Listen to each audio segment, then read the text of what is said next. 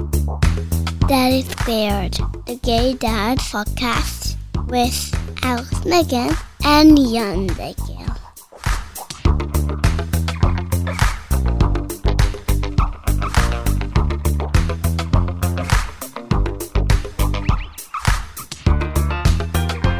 Hello and welcome to another episode of Daddy Squared, the Gay Dad podcast. I'm Jan. I'm Alex.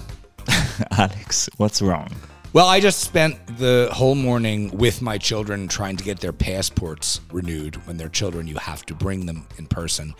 And uh, look, I mean, bureaucracy is always frustrating, but I, you just sort of feel like my entire life is now going to be contributed to moving pieces of paper around and going from office to office. And I want to lose, I want to blow my brains out. It was so obnoxious.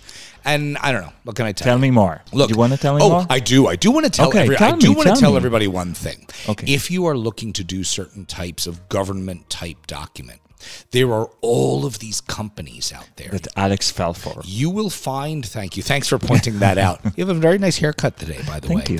you. Um, and I found one online, and they were going to help me. In fact, not only help me, but they do it for you. You see, because you go there, and instead of waiting in lines and you know what feels like the Department of Motor Vehicles and all of that kind of stuff, no, all you have to do is go to them. It costs some money, but it's worth it. Is it worth it though? Is it worth it? No, because you go and you spend all this time there, and they basically fill out paperwork that you already filled out yourself, or you could have filled out yourself very easily, and then they give it back to you. They take your money and they send you to the same damn office you were going to have to go to anyway. Okay, calm down. Calm down.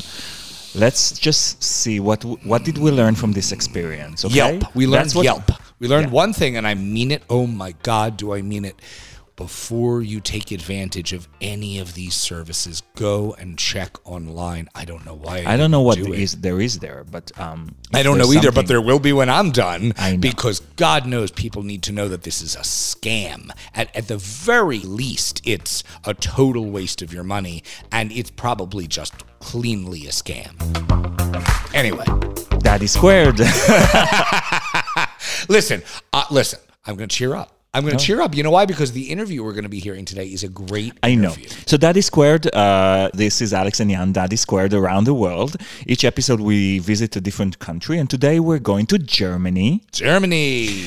I, before that, I just want to give people background because maybe they only hear this episode or just re- recently joined us. So That's Alex and I are married. We're together for 13 years. Yes. And we have two kids, uh, twins.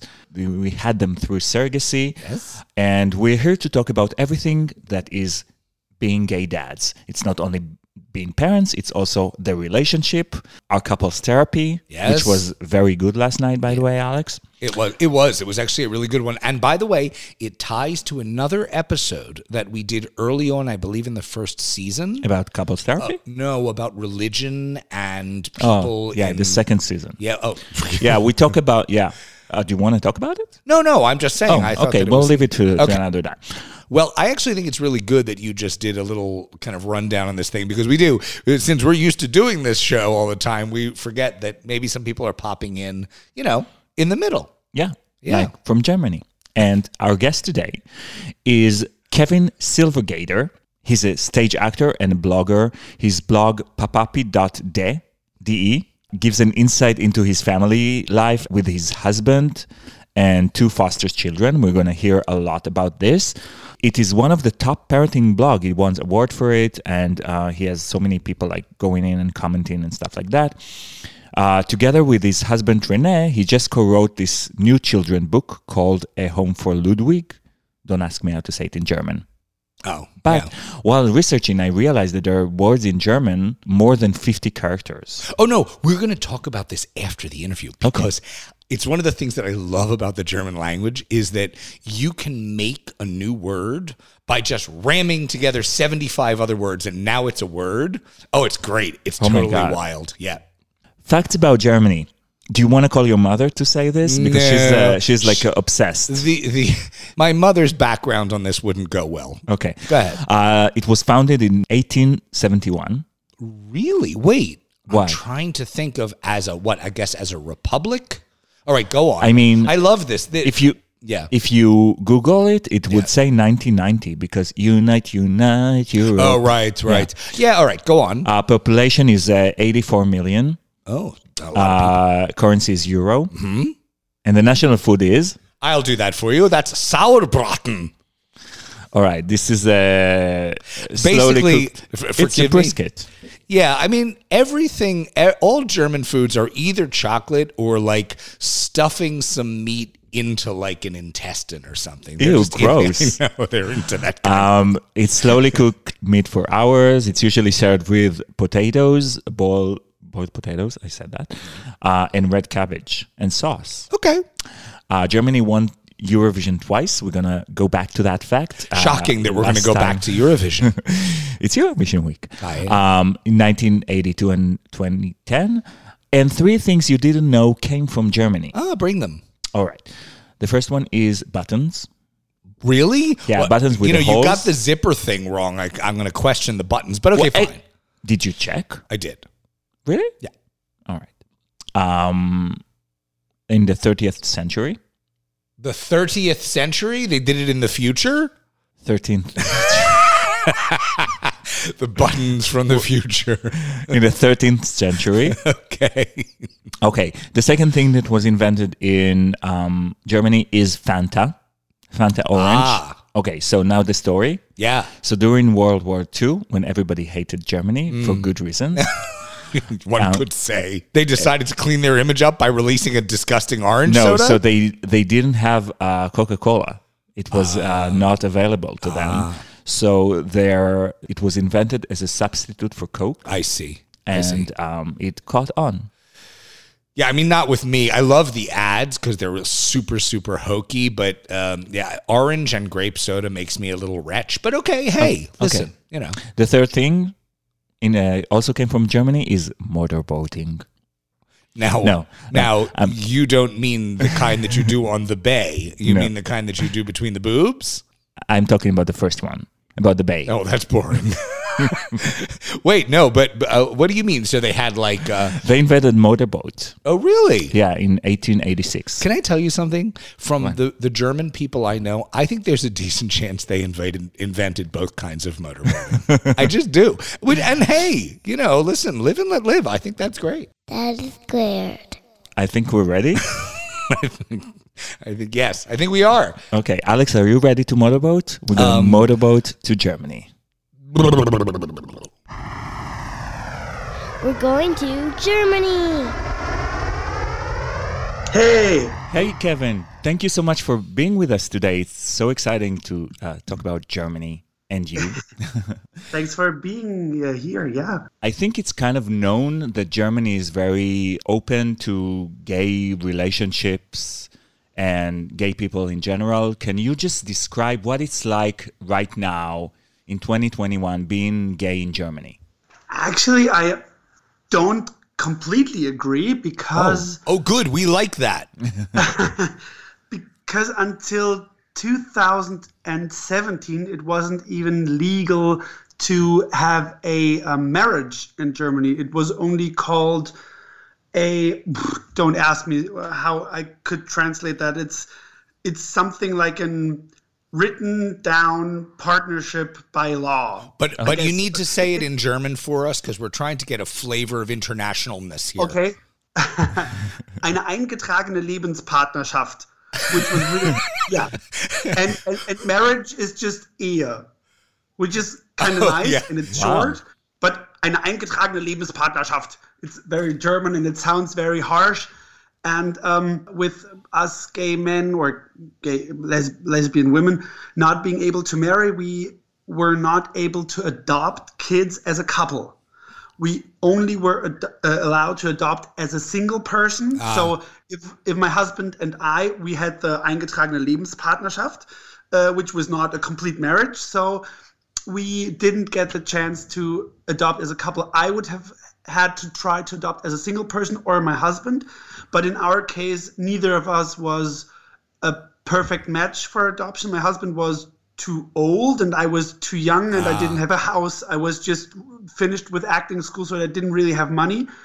So we both were not really yeah, a match for adoption. So we still have that in quite a few areas in, in German law. For example, blood donation is not allowed for gay men, bi men, or trans men because the risk of our behavior is uh, too high to be infected with HIV. Right. Which is, of course, absolutely ridiculous. And so they, they did come up, I think, also five years ago or something with a with a, a law that gay men can donate blood if they don't have sex for 12 months. Oh, so they have to be married. I got you. Sorry. yeah, yeah, yeah. So, um, yeah, of course, in general, it's good to live in Germany as a gay man because we do have lots of rights. Um, it's a, there's lots of discussions about acceptance and tolerance, but but still, there's quite a few parts where I'm like, uh, we live in Germany and it's 2021, and still. Are you kidding me? I still have to deal with that as a gay man. So yeah, there's still sometimes parts where I'm surprised how um, Germany is still not that tolerant as people, obviously, as you guys uh, think we are. Right. Well, you know, it, it's funny. I think that there are quite a number of, um, you know, very modern westernized countries, America included, where the general law seems to apply to homosexuals and by the way to women and to people of all religions and races etc but if it's not expressly called out it can result in discrimination in ways that is surprising to people who think no no no our country is very open and, and embracing. So i understand what you're what you're talking about. Um, now specifically when it comes to the laws associated with um, uh, bringing children into your life, whether through adoption or uh, surrogacy or whatever. Uh, how has that stuff changed uh, recently? Well, since uh, since 2017, the marriage Ehe is also allowed for gay and lesbians, gay men and lesbians. So we could today adopt, but surrogacy is not allowed in Germany. That's why gay men who can afford that do go to America. And you to, mean um, you, you mean for gays or straights, just in general, surrogacy? yeah in is not- general yeah in general but i mean of course um heterosexual people have more options for example there's a Like an IVF treatment, you mean? They can get exactly medication. that's yeah, the one okay. exactly Ah, so yes.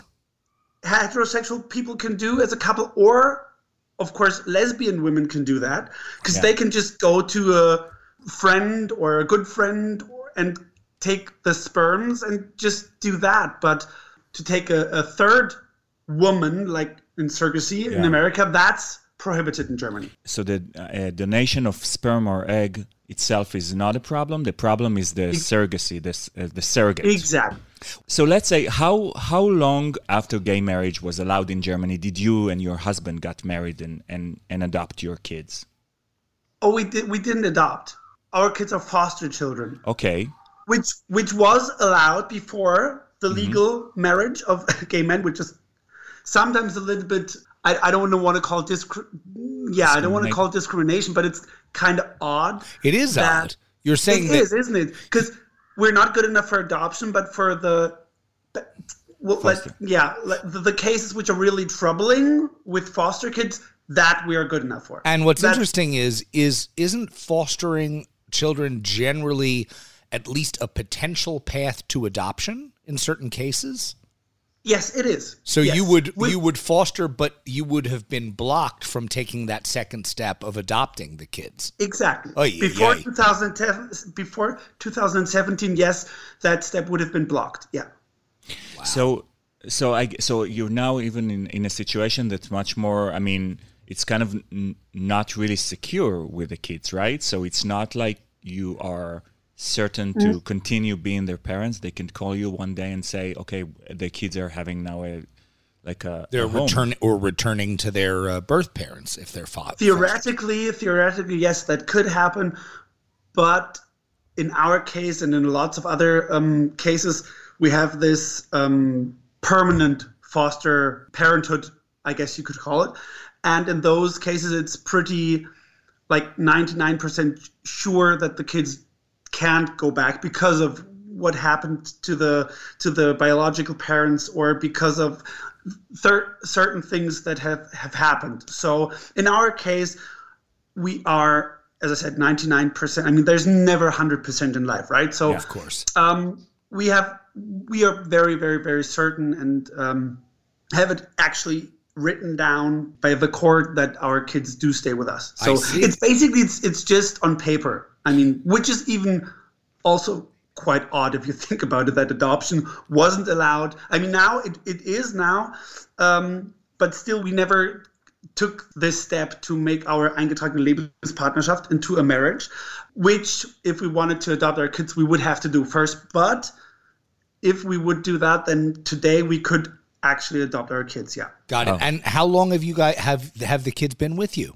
Our son has been with us since five and a half years, and our daughter, three years. Oh, Wow. how common is this for gay men to to go through this uh, route of fostering vers- versus adoption in Germany?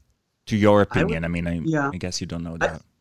Uh, No, no, I, I'm, I don't have exact figures, but foster parenting is definitely the more common uh, path than adoption. I, I guess part of it is because it's only been allowed legally since two years. I mean, I know that there's a few um, homosexual couples who were closer by age together than my husband and I. So I know one couple they adopted six years ago, I think, and they both have been a better match for the for the authorities than we have. So one one dad adopted, and then three years ago, when the law was changed, the other husband could uh, then afterwards adopt. Yeah. Um, so so you're saying is- it's is- it's just easier for people, so they're doing yeah, it. yeah. So so so um, and the other thing is that there's not so many kids free for adoption. Um, there's very few. I think that was a few years ago, but the it was per one child there was 10 heterosexual couples wanting to adopt that kid and then there was on top i think for 10 heterosexual couples one gay couple. So it was very rare and the biological parents and the authority together can decide where they want to put the kids. And there were lots of people who then rather would take the heterosexual couple because it's less There's less Barbra Streisand. Um, exactly l- let me ask you quickly: How old are your kids? Five. Our son is three. nine, our daughter th- is three. What do they know? What do you tell them about the nature of their relationship to you? Um, we are completely honest with them. I mean, our son was three and a half years old when he came to us, and he knew his mother, so there was nothing really we, we could hide from Right. him, which we also never really thought fit.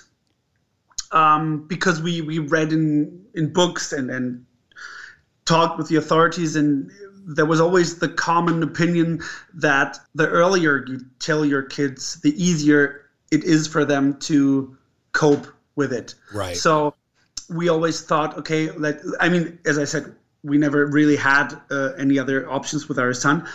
And so when our da- daughter came she was eight months old.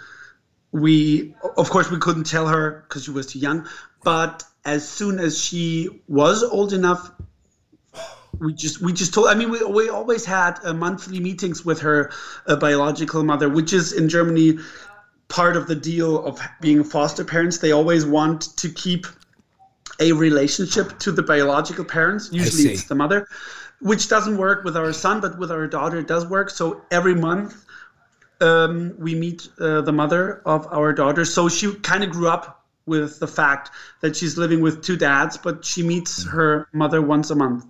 Let's say that a couple now in Germany, um, they want to, they decide they want to have kids. The chances are very low, right? The- because the, if the you, challenge of getting of getting adoptive kids is much higher uh, because it sounds like there's a but even shortage, even so, which yeah. is which in some ways is a good thing that there's a shortage because you don't Oh, want. of course, of course. And so right now, uh, so what do they do? yeah, what do they do? Do they, do they go the IVF route outside of Germany, or what is the most prevalent way that that gay uh, parents, uh, gay men, become parents right now in Germany? That's a really good question. I don't think that there's a certain path that more people take. I think adoption is the is which people choose less because there's so little children, so so few children to be adopted. I think the most common path would be foster parenting because mm-hmm. the authorities do try to get gay men and, and lesbians um, to to uh, become foster parents. And I don't know how it is in America, but because of Corona, um, the the figures went up rapidly. So we have lots of uh, kids in um, foster homes in need for parents. So the authorities try a lot to um, to to get people to choose this path. No, no, it doesn't matter if heterosexual or homosexual.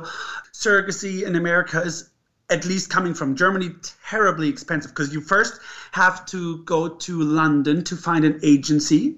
Um, and I know that at least before Corona, they did personal meetings. So you have to fly to London. You have to stay there at least two nights. Um, then you have to fly back.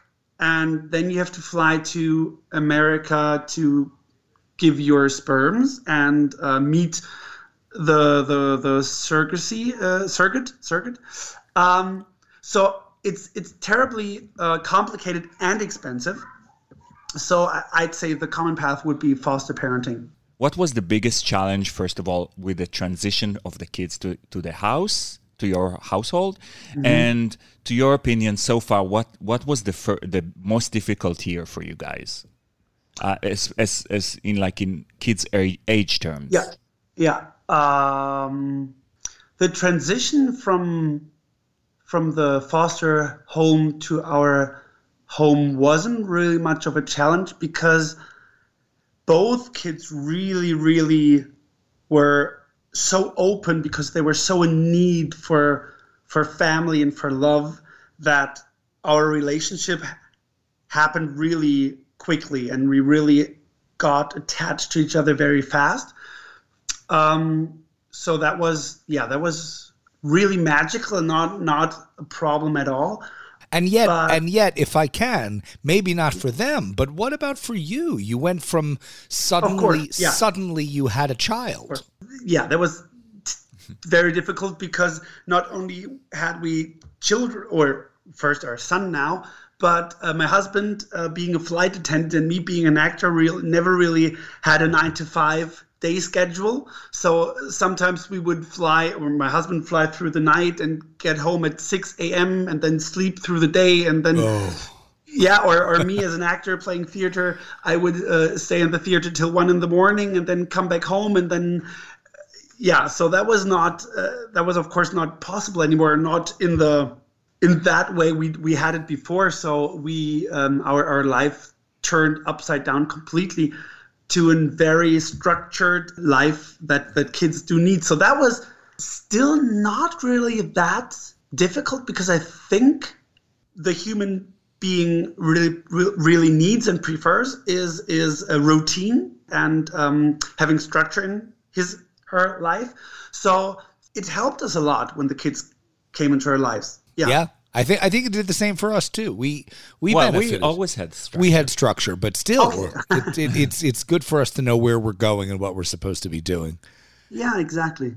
And and in terms of uh, kids' ages, like what was the most challenging so far?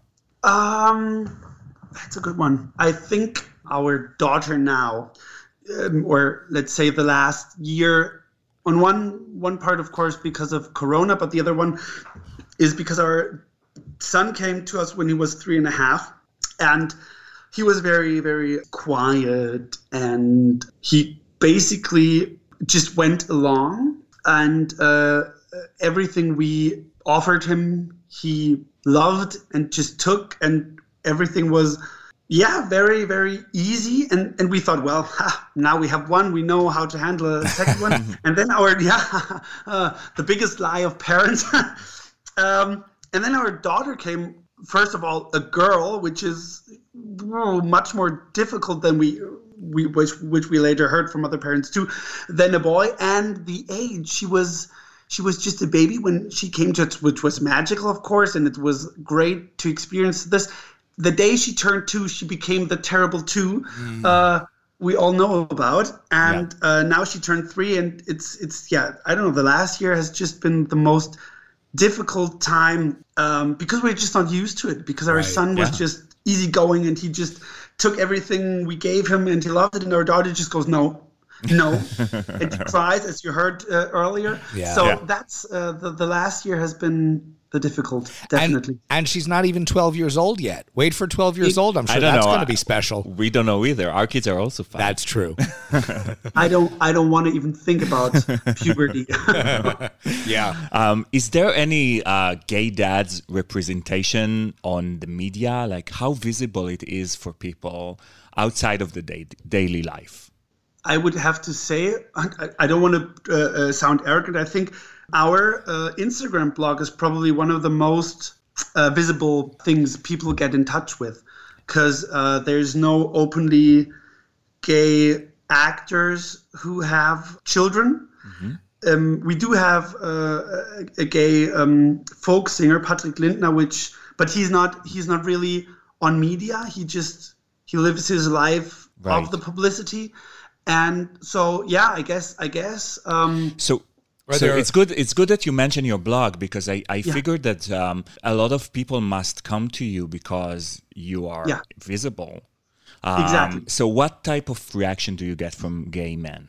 most reactions we get is uh, surprisingly from young gay men like 12 13 14 years old writing to us that they never would have imagined family being possible for them or that they were afraid of going the step and saying that they are homosexual because they were afraid that they would never have kids and then they find our Instagram um, profile and they are surprised and they positively in shock. And then they they sometimes write us, or or we hear it from a friend who writes us that uh, one one was really really touching. One one woman wrote us that her best friend came to her crying saying that uh, he's gay, but he's afraid to tell his parents and to admit it because then he'll never have kids. And then she told him, because she was already following us on Instagram, that there's these two gay men who have kids. And then she showed him her, our profile, and he started crying again, saying that he never would have imagined this possible. So that is, um, yeah, that is the most common reaction we do get. And and then sometimes there's um, gay men who ask about the path we chose foster Yeah. parenting how does it work what were the difficulties especially being gay did we have lots of experience with discrimination um, So basically, everything that we talked about. exactly um, since you wanted to have kids, how long did it take from the d- moment of the decision to actually having a kid from you know foster Mm-hmm. care? one and a half years i mean of course we, we did talk about it and we actually d- didn't want to have kids anymore because surrogacy was not possible because of uh, the money. Uh, adoption already mentioned didn't work as well. And we all only knew the, the the bad parts about foster parenting. As you already said Yeah. earlier too like the, the kids will move out again. They they'll go back to their parents. And so we thought no we that's that's something we couldn't live with. And that was i guess in february 2014 but the thought of having kids with my husband just never stopped. So in, in april 2014 i just called the foster, um, care and asked for um, an interview just to see if this option just was really was nothing for us or if there was something we just didn't know um, yeah so so i just thought if we don't hear it firsthand we can't really decide that this is not our path. And so in, in yeah in, in um, april 2014 it basically started. And then in september 2015 uh, after a long long long road with lots of paperwork and lots of um, talks with psychologists and and getting naked with our past and um, yeah that was it was really frustrating at times but now I can understand why it's the way it is because it's being parents isn't it is never easy. So I do understand uh, now afterwards why they were so precise and so so extreme with all the questions. But mm-hmm. yeah, it was a long path, and it took one and a half years till our son eventually moved in. I bet that at the beginning they tell you it's going to take you, it's going to take such and such time. Do they do that? No, No? No, Because I know in no, America they, they, they- they, from, no, from the first time uh, where you go to the to the to the to the foster care and are being like schooled kind of and then there's the paperwork which you have to do and the last step is when all parties agree that you are fit as foster parents and from that day you basically wait and that's the day or that's the that's the period when when the foster authorities tell you that whenever a kid is suitable or they find it suitable, they'll tell us, and th- that can be a week after everything is okay, or it can take a year. It's, that's Yeah. very the range is huge, and there's no time you can you can tell. Yeah, the reason I ask, by the way, is just because I, I'm interested to know if like a year and a half is considered an average or is it ah. longer than the average? You don't know. Um, no, I guess I guess that, that if you would look for an average, I guess we are in the average. So it's not that because of us being gay that it took longer. What would have been longer or more um, extreme was definitely the paperwork. Mm-hmm. Oh, Like, it's we- always the it's always the paperwork in the end, Isn't isn't it? it? Yes, I know. Bureaucracy. Um, well, Kevin, thank you so much for taking the time to talk to us. And we are going to finish this interview with what we call the lightning round. So, Okay. I, I hope you're ready. This is a series Yeah. of incredibly difficult questions. Not right, incredibly, okay. just short questions. They're incredibly difficult. The first one is Do you remember the first solid food that you fed your, uh, it would have been your son? Um, yes. What was it? Do you want to know what? Oh, Yeah. yes. with our son, it was definitely um, a, a, a chocolate muffin, and, and with our daughter, it was a banana. If that counts as solid food. Oh, yes, Yes. absolutely. Okay. Question number two What is today the most frequent dinner that your children have? And be honest, we'll, we're willing to be honest with you. Noodles, of course. noodles. Okay. Anything on those noodles or just straight up? If they can decide, and they usually do, then it's just noodles straight up. All right. Like Adam. Yes, totally like Adam. Okay. Uh, third question. Do you have an interesting family, either your family or your partner's family, uh, cold or flu remedy for your children? Um, yeah, actually, um, onions. We we we cut onions into halves, and we either just put it into the bed, or we put it in a sock and pull the sock onto the feet. The the onions um, are some kind. Don't ask me how it works, but they're medical, and and um, if you put it just into the bed, then they take something, they absorb.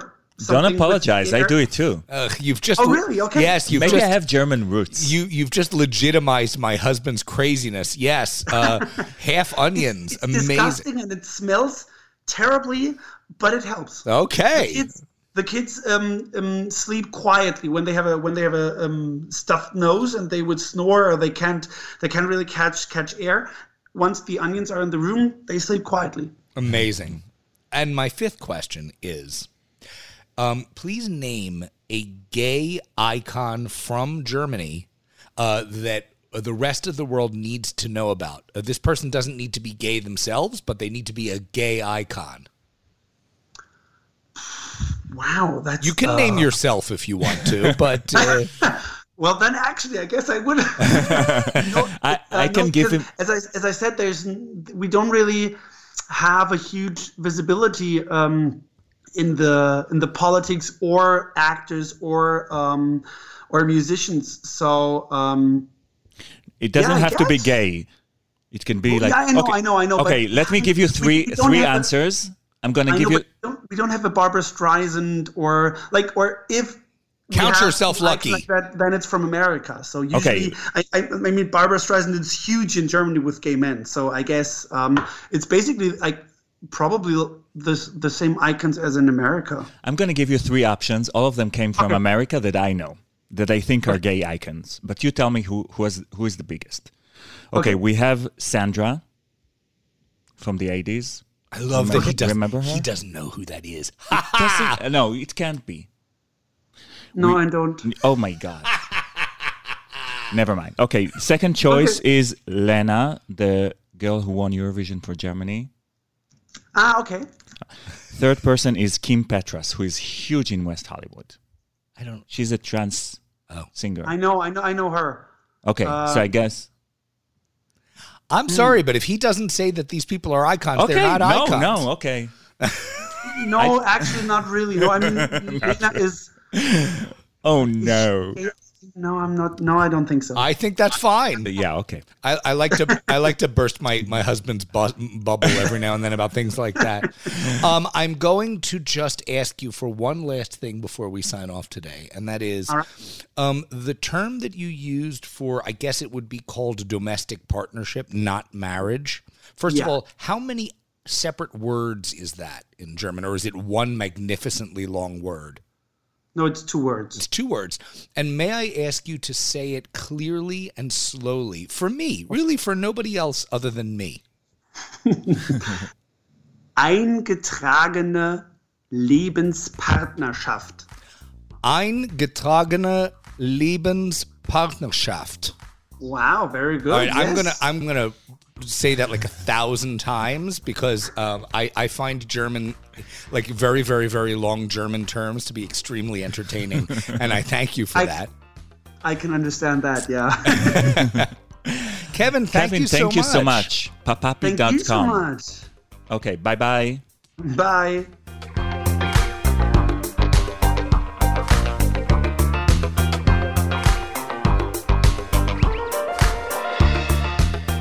All right, we're back from the interview with Kevin. Thank you so much, Kevin, for taking the time uh, to talk to us. And Alex has something very important to say. Oh, you mean eingetragene Lebenspartnerschaft? Ooh. I just say that all the time. Eingetragene Lebenspartnerschaft? And last night, when I tried to talk to him, everything that came out of his mouth Eingetragene Lebenspartnerschaft. that was the answer well, to every question. So this is this thing we were talking about before about how in German, like they make these words. So I've been in technology for a long time, and we do these, you know, websites and mobile apps, and it's fun because when you do them, you do them in English, you do them in French, it's all the same. But then when you go to do the German version, you have to reorient the objects on the screen because there's not enough room for all the damn words. um, also, I just thought that it was very meaningful. He said this himself that the word for marriage is, you know, marriage. So it's sort of like saying, you know, you walk up to your friends and you say, "Oh, are you married?" And one says yes, and the other says, "Well, I'm eingetragene Lebenspartnerschaft." And by that point, everyone's gone home. All right. Uh, I'm going to say that that phrase several more times before we close this episode. all right. We're, going to name this episode. I worked hard on this. Let's review, and I've done some research. I want to look at all the options that gay men in Germany have uh, in order to have babies. So, so yes, Kevin was right about foster care. From what I understood, there was an actual research of gay men's families, and 54% of the families of with two dads in Germany are from foster care. Oh, so it's more than a half. And when we look at different country every week, we see that the choices of gay men on, on the route it's uh, it's different. You know, in the majority, Yeah. I mean, there we have all kinds. And some of it is that- that, there are some of it that some of it is that there are different choices. Some of it is seems to be that there are certain uh, kind of it just ends up that way in that culture more this way than that way, right? Yeah. And uh, and I think that the the reason why it's the majority is because, like Kevin said, it's the easiest path to parenthood for gay men. Um, it's the most available and it's the most approved. Uh-huh. So because people kind of that was my I think my original mistake about thinking that Germany is so open. Apparently, it's not. Well, when Like you, said, say open, it's not that it's not open; it's that it has some of the same surrogacy challenges. As, It's not only surrogacy; it has challenges to uh, gay men have challenges in general in regards to parenting. right. Well, you're right. Agreed. Okay. Um, with adoption, so only married couple can adopt. Uh, there is discrimination. Not only gay men testify about it, but it's actually it's written like in articles and stuff like that Okay. about adoption. Most of the adoption in Germany are actually a result of the foster care. Since it's difficult to adopt in Germany, there's a majority of uh, people who chose adoption to actually do it outside of Germany, so adoption abroad. Uh, the only problem is when we mention it in other uh, episode is that it depends on the country where it's Where they're country- adopting. Yeah. when that country allows same-sex adopt Right. adopting Yeah. um, co-parenting and non-sperm donor so it's called multiple parenthood there. And there's a legal situation of course. Uh, we discussed that with the other countries as well because there's only two two parents. Uh, they're still working on it right now. There are some links on the website that you- you can actually go and see what's happening with that. So since there's since there's no really a law about it. Some people do agreements with lawyers, which is always recommended to do. However, these agreements um, are based on trust and honesty. Right. I don't think that they like if you go to if you end up going to court, it Right. They any- don't stand up and Yeah. yeah, understood. um, with surrogacy, it's illegal in Germany, and uh, there's a lot of stigma around it. And you'll read some articles on daddysqr.com/slash/Germany about gay men who went through surrogacy, and even if it's not really said that the way it's written, it's with a lot of stigma, even from like big newspaper like this. What about straight Spiegel. couples? They're Spiegel. I What el- didn't look about straight Okay. couples, I don't know. Okay. There can be a problem when you come in with the child. If you go through the surrogacy abroad, please consult with a lawyer before you decide to do the whole thing. Tell them what you're trying to do. A lawyer in Germany. I think it's, uh, Can it's I very can I make a suggestion to all of our listeners? what? Not to listen to me? No, oh my God, no. That's my job. No, as as as much as lawyers can be daunting and expensive and everything else, don't go, go down the road of gay gay fathering of any kind without talking to a lawyer. Come on. Yeah. I mean, you don't want to end up in a very bad situation. Right. I mean, bad mentally more than physically.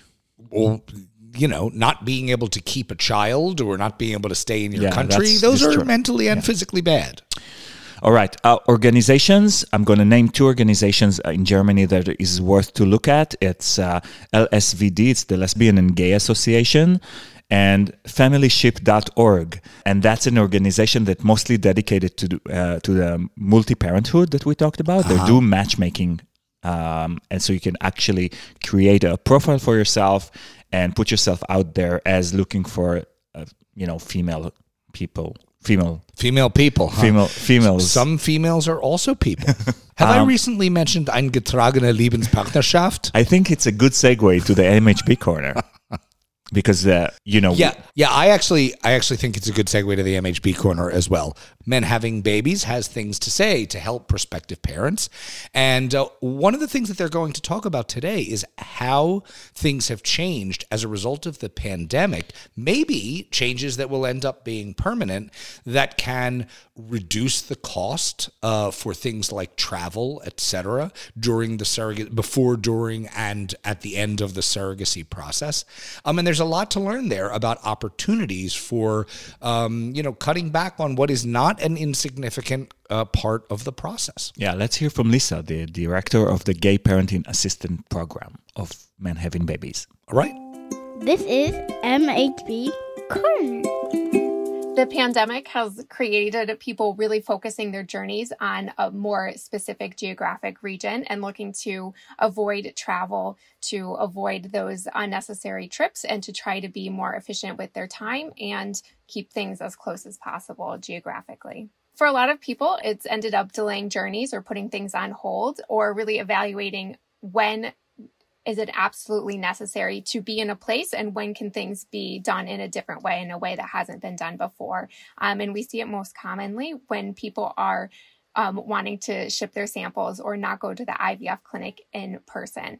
It is logistically a lot more difficult and a lot of times not necessarily more cost effective to do that but it has allowed people the ability to get started on their journey to be able to create those embryos without actually physically having to be at their ivf clinic people used to think that they needed to be there for the transfer needed to to meet with their surrogate halfway through to to have these visits to be able to foster that great surrogate relationship um, which is not always the case and uh, people can really have a great relationship. They can be present in their journey. They can uh, build those relationships without having to physically be there, with people feeling more comfortable with Zoom calls and and uh, telehealth appointments and doctors lifting those restrictions a bit more to allow surrogates to have a FaceTime call going during an OB appointment or during an ultrasound. And so it's really kind of lifted those barriers where, as before, doctors a lot of times wouldn't allow any sort of recording to be in place during these appointments or allow um, people to be conferenced in.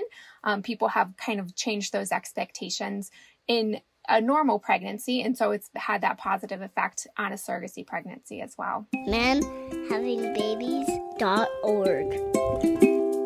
You know, Kevin mentioned in this interview that uh, from what he heard from people that they have to go back and forth to the UK in order to do some tests and all of these things. These are changing apparently, and um, and I think it's great that we can save money because it's so expensive Agreed. and you know it's so overwhelming. I also everything think- helps. I also think that it's nice that we've come to a time where, you know, sending semen via FedEx is okay. Sorry. Daddy, that's QR.com. I think that it's time for us to remind people uh, that we love to hear from them at hello at daddysqr.com, on Twitter, on Facebook, on all the things, you know, on all the things. We like the things. We also love to be rated on the Apple Podcast app and anywhere else that you do your podcasts because it's really important for us that other people learn about the podcast. We're, we- we're here to help, as they say. I, I'm not going to send you guys away without talking a little bit about Eurovision because it's Eurovision week and I've prepared myself for two years because last year it was cancelled. Yes. So um, it was announced this weekend that Eurovision USA begins on NBC in 2022. Oh, so, So but just not so you this know. year. No, so they, you know, it takes time to, to prepare. We talked about it a little bit in the Euro, in the Sweden episode Yeah. a couple of weeks ago, but I think because of this news, it's time to really kind of briefly discuss those who don't know in America what Eurovision is. Just How sentence. brief, how brief can it be? So it's been running for 60 something years, almost 70 years. Um, every year, every country in Europe sent a song uh, to submit in a contest. The popular vote decide which song wins, which country, and the country that wins gets to host the Eurovision the following year. Is that Can I- brief enough? Yeah, and can I just interrupt and say this? When I and we talked about it in couples therapy last night. When I first met Jan, I, I knew about Eurovision. I thought it was ridiculous, and I really wanted to have nothing to do with it. And it, it isn't my kind of music and all. that. You know what?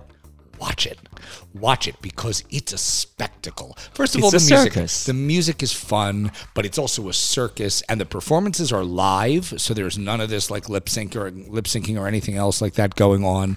And it's a it's a good it's a good use of uh, a Saturday afternoon. So Yeah. to the extent that you can bring yourself uh, to wallow in pop music for f- a few hours, you should totally do it.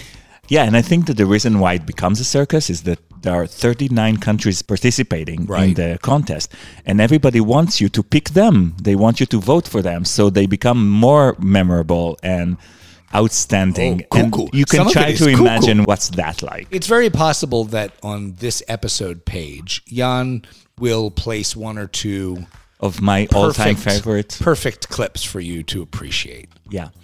Um, you can ask me anything on social media or at hello at daddysqr.com about Eurovision. I'll be happy to answer. I'm very passionate about this. And my favorite, uh, I know you didn't ask, but I'm going to tell you anyway. My favorite Eurovision winner of all times is 1984, Sweden, Diggiloo Diggiley Oh my by God! Herreys I don't Brothers. I know, I love Okay, it. Not to mention Dana International, but that's something else. Even, when Um, you say not to mention Dana International, Mention. you always mention Dana International, but that's fine. Um, and this year, I'm rooting for Greece. I've Good decided. Song. Good song. Yeah. Good song. And Yeah. that's my favorite. So let's see if it wins. I'm going to talk to you next week and let you know, of course. And everybody, whether you're single, you're married, or you're eingetragene Lebenspartnerschaft, we love you. Thank you for listening to us. Good night.